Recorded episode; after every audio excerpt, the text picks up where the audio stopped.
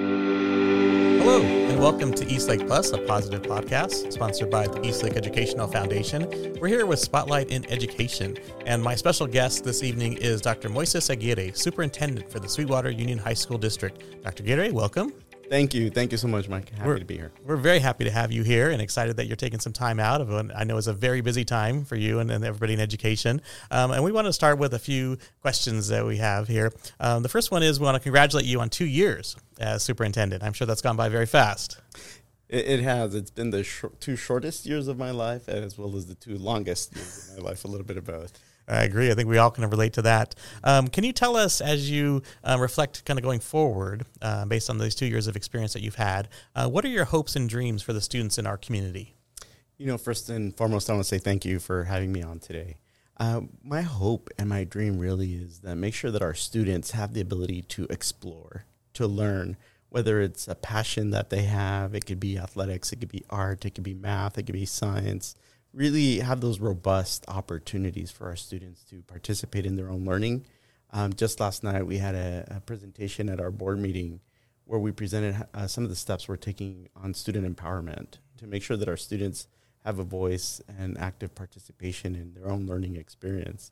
And that's really my hope, that every student has that ability, whether it's C T E, whatever it may be, mm-hmm. Um, to have those options, those those pathways, and really opportunities to build experiences, uh, also to build lifelong learners. Do you want to expand on any of those steps that you shared with the board uh, last night with our audience? Yes, definitely. So one of the areas we're looking at is how do we support uh, the cultural uh, areas of our stu- of our district. So some of our students uh, participate in Black Student Union. Uh, other students participate in the Gay Straight Alliance clubs, uh, also MEChA clubs. Uh, this uh, upcoming weekend, uh, we have a Filipino uh, group me- meeting ga- uh, gathering as well. So just the ability for our students to really explore who they are, mm-hmm. um, and then really support their learning. Um, and because the social emotional learning really goes hand in hand with the academic learning. And that's what we're focusing on. It sounds like you're putting together programs and activities to support a sense of belonging to students. Definitely. That's uh, it, it also speaks to the moment we're coming, we're, we're currently living through. Uh, during COVID, everybody was very much kind of in our silos. We were, we were at home. So now that we've had an opportunity over the last about a, approximately about a year now uh, to be back in person, really to allow those opportunities for explorations, uh, for identif- for looking at those areas of identity and how do we fit. And so there's um, a researcher out of uh, Harvard, Marshall Ganz, speaks of the story of me, the story of we, and the story of now. And so how do I explore kind of my own identity? How does that fit within a larger context um, of our community? And then how does that help support uh, whatever interests or passions I may have? Well, that's terrific. Thank you for sharing that. It's great yeah. to hear. Mm-hmm. Um, you mentioned COVID, and it definitely has had an impact on education and, in fact, in all aspects of society. Um, and we wonder what positive results have emerged due to the digital learning that was brought on by the pandemic? You know, I think that's a great question because it really speaks to some of the things that we, a lot of times the focus is on, on, on what wasn't working. But during COVID, one thing that we found was it really offered an opportunity for educators to really embrace uh, uh, learning platforms, online learning platforms. So really standardized online uh, education. Uh, you know, it took a lot of learning and the learning had to be within a very short period of time. But I think at the end of the day, now coming out of, of this pandemic, we do have the ability to leverage technology, mm-hmm. to offer opportunities for learning, uh, for for uh, how we engage in a way that's virtual, in a way that's hybrid, in a way that's in person, and really for us to be able to leverage these multimodal opportunities for, for growth, for learning, uh, for engaging in the community. Um, I've talked to a number of parents who really appreciated the ability to have a coffee with the principal mm-hmm. uh, on Zoom or on Teams.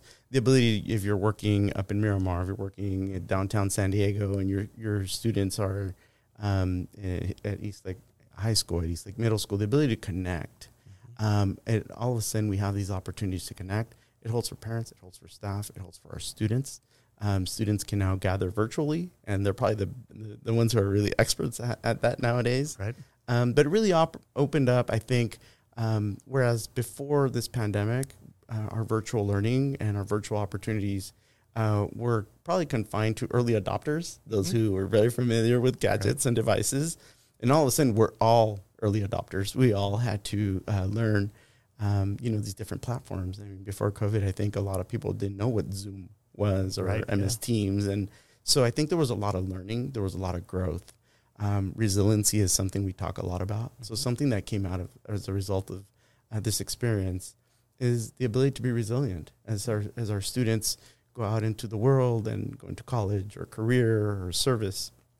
I think the ability to really uh, engage in, in a way that, that allows us to connect in a way that, that is unique and leverages these platforms is really, really uh, new to us and is one of the learnings that and opportunities that we now have. That's terrific. It's nice to hear what you think the students have learned and, and shown through this uh, experience. The resiliency, I think, is something that's really important and, as you mentioned, can carry them through in other aspects of their life. Um, I wonder if you could take a minute and express to us uh, what you learned about your staff and teachers uh, during the course of the pandemic. Yeah, so one thing I want to say is our, that our staff, our teachers, our administrators, our cafeteria workers, our bus drivers, our, the rock stars that we have in our community, the unsung heroes that we have. A lot of our staff went above and beyond, um, especially in the early days. There was, you know, there was a lot of unknowns, um, but I really want to acknowledge the staff, the, our staff, and the work that everybody put in. I think the love for our community really show, showed through. Um, we had a lot of difficult events that happened throughout, and just the way we all came together as a community. You know, we all have our agreements and disagreements. Some of us may root for the Dodgers, and you root for the Dodgers for the Padres. Um, And that's just kind of using as something in jest. But I really believe that we have had an opportunity, no matter what our differences are, to really come together as community. And our staff was a, a great example of that mm-hmm. in leading that process. Um, again, I don't want to leave anybody out because I'm thinking of everybody, oh, my God, as the principals, as the mm-hmm. assistant principals, the teachers, it's the classified staff, the cafeteria. I guess there's just so many uh, people in our community who came together to make a difference, to support our students, to support our communities. Um, you know, it was, it was a it was a challenging time, mm-hmm. and I'm glad we're here, but I also think it's important for us to reflect and to learn on what we can do better. What are those things that we now, because of having gone through this, we've learned to do. Mm-hmm. That's terrific. Uh, we're here today with Doctor Moises Aguirre, the superintendent of the Sweetwater Union High School District.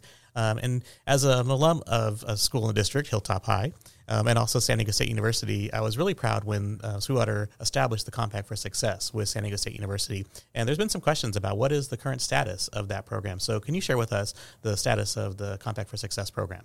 Definitely. And that's a program that we're really proud of in our district. It's truly a gem of a of a program uh, within the county. And really, it's really unique in terms of a university and school district uh, perspective. So the current status is that we have an agreement through the year twenty twenty-four.